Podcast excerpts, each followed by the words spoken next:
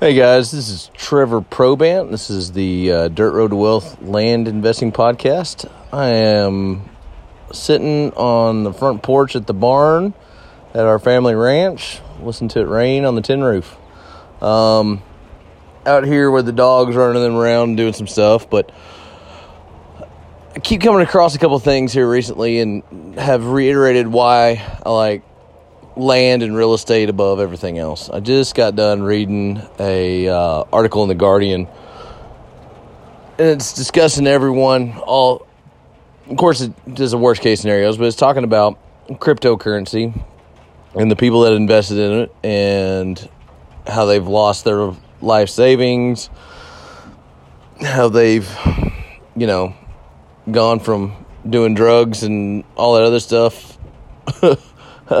It's partying to doing drugs to cope with the loss of all their money. And I've got nothing for crypto or against crypto or anything else like that. But what I do have is that is a absolute rule to me and I hope it is to you too is that you invest in things that you have control over and you invest in things that you can have inside trading. You can have inside information about. That's why I like real estate. I remember being 20, 21, 22, just out of college. I read every single book I could on uh, Wall Street and investing in stocks and bonds and but especially stocks, right? And you talk about it, you read about it, you understand all this other stuff, and that you could be a fundamental investor. And I invested a little bit of money. Of course, didn't have hardly anything. And I even remember doing like those little fake accounts and uh, what do you call it? What do they call them? I can't remember. Of course, this is like 2006, seven. You know. Um, anyway, where it's kind of like a fake account, and you know, if you invest, invested this much in this time and all this other stuff, and anyway, I couldn't figure out why I re- come in and read the quarterly reports from businesses and do everything else like that, like deep dive, deep dive into reporting. I couldn't figure out the ones I liked and the ones that were making money. I couldn't figure out why their stock valuations continued to plummet. I was like, man, this whole thing makes no sense to me. Right? I, I don't I don't understand why this is. I don't understand, you know, you know, that emotionally this is how things go. And then I really started thinking about and actually reading the beginnings of the SEC. I read about JFK, uh, Mr. Kennedy. He was the first um, director of the SEC. Um, reading about how they used to do the pump and dump deals, and especially during Prohibition and and all these things. And I realized that all the good investments are set up for rich people and the retail investor, you and I, are given opportunities to buy the most watered down,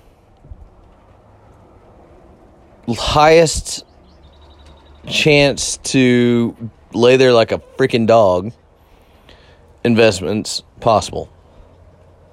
All in the name of being a safe place, a safe haven to put our money. What a load of crap. But JP Morgan, those boys, all the real good connections, you know, all those guys that set up our our systems. I realized that they set it up for a reason. So they control more capital. Good for them. I also realized that I wasn't smart enough to beat all the quants and all the computers and all the, you know, I don't know if you've ever read the book Flash Boys.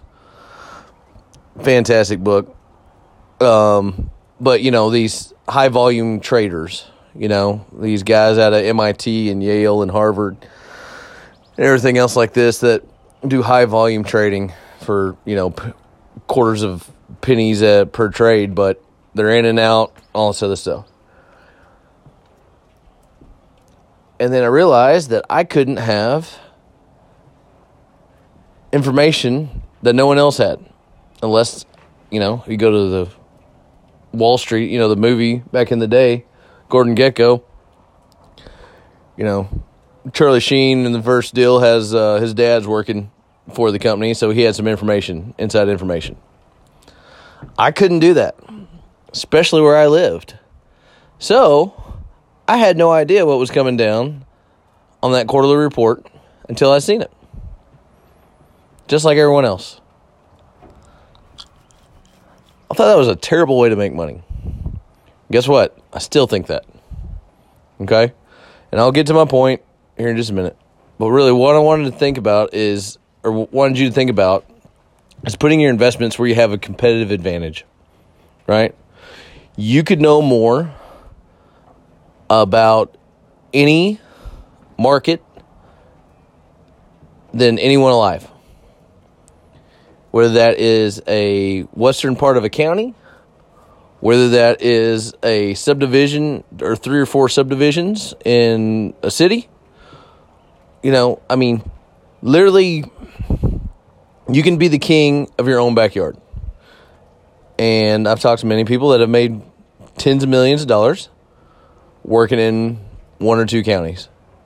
Development, owning houses, you know, one way or other. And because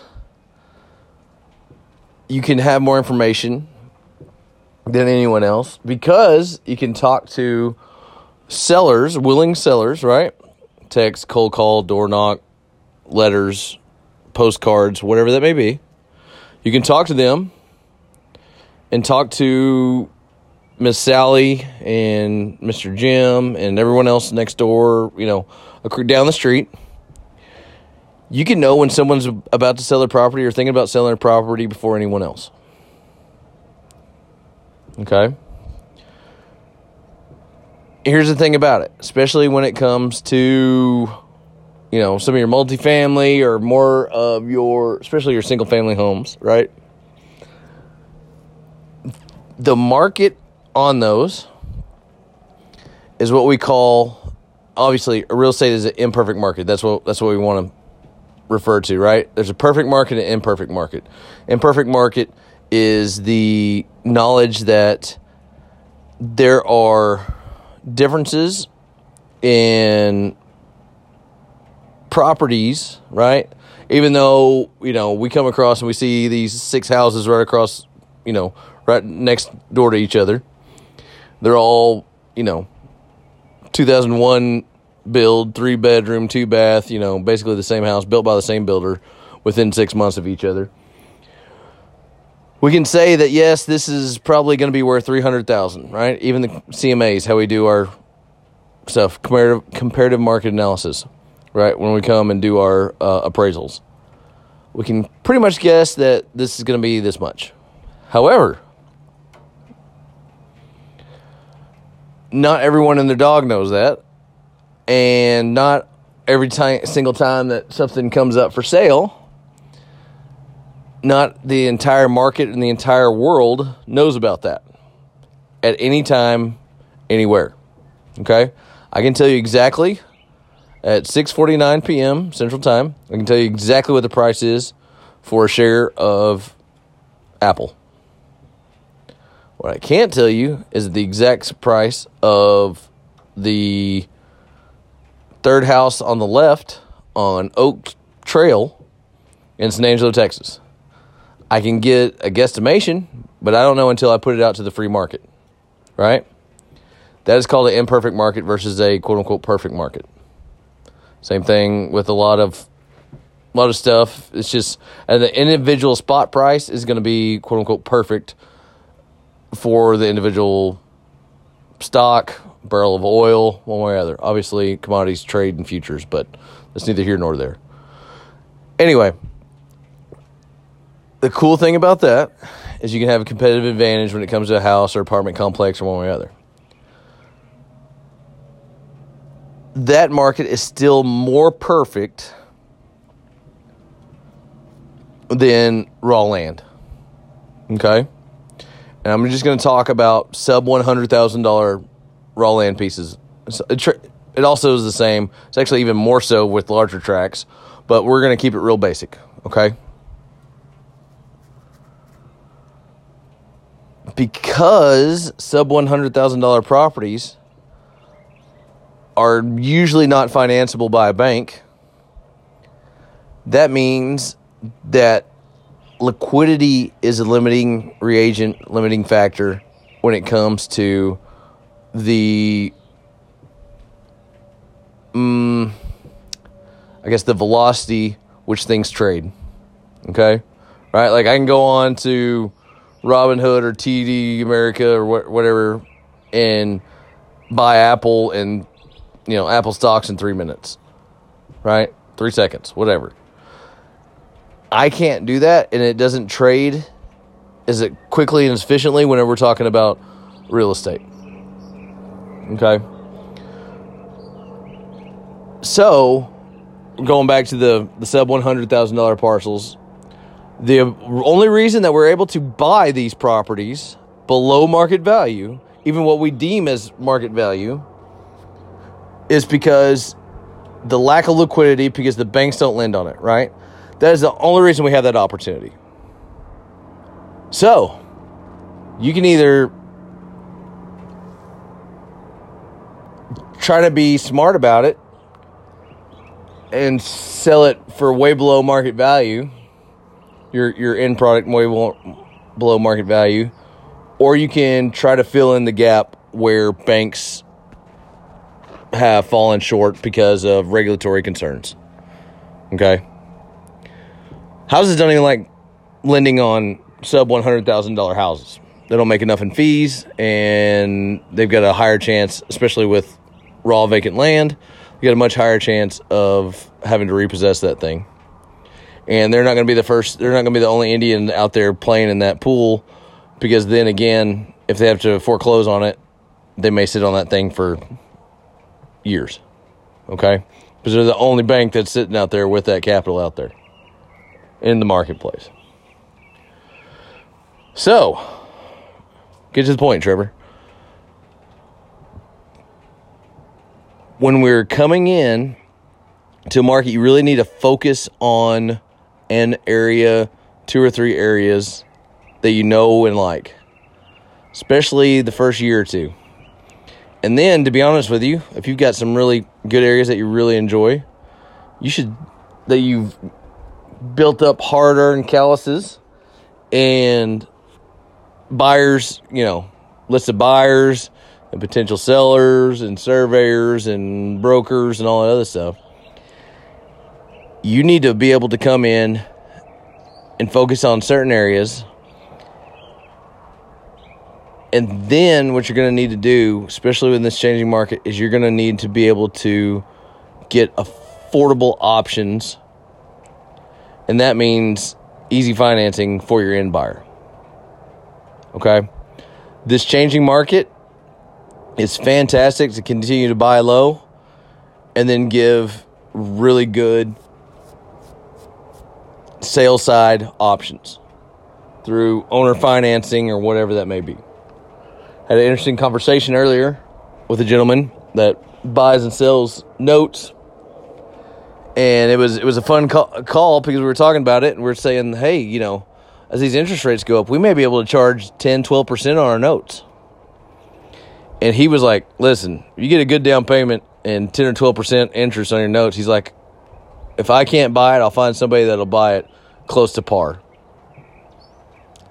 So what that means is your opportunity to buy something, especially right now when everyone's just trying to get cash out, to buy a $70,000 parcel for 20, 25,000 bucks and then sell it at $75,000 with, you know, 10, 15, 20% down and easy financing, right, for 20 or 30 years, right? To be able to do all that and then to be able to sell it for, you know, 90 cents on the dollar, it's a way for you to get to pay get paid multiple times. So that you get paid your down payment, right? Let's just take that example. Buy it for 25, sell it for 75, right? And you're going to take say 20% down. Let's just say that's 15,000, right? So you got 15,000, you got $60,000 note at a 12 year or 12% interest rate over 30 years, 20 years, whatever. So then you could then come in and then cash them out at say 55,000. You got somebody so your basis only in there is $10,000 and then you could with enough seasoning and a good enough down payment then you can be able to come in and have a note buyer. One either buy a partial which is the first few months whatever you negotiate or years on that and then you're free and clear all your money back out. Or what you can do is you wrap that sucker up and put it on the market to be sold right so you've got $10,000 in this thing. You're getting paid 600 bucks a month or whatever it is 500 bucks a month.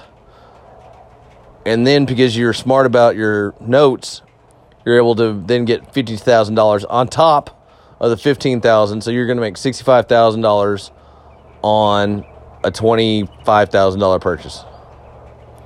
May take you a few months but you're making money on the down payment you're making money on the cash flow as they're paying it and then you can either cash it yourself out all at one time I think that is a fantastic way to go right now. Um, again, things may take a little bit longer to sell, right? But it's going to be a heck of a lot easier to buy. so, um, again, if you give somebody a good deal on the sales side, you're going to be good. Just something random musings of a dude sitting in a tree or sitting in a swing underneath the barn, listening to rain on a wonderful Tuesday evening.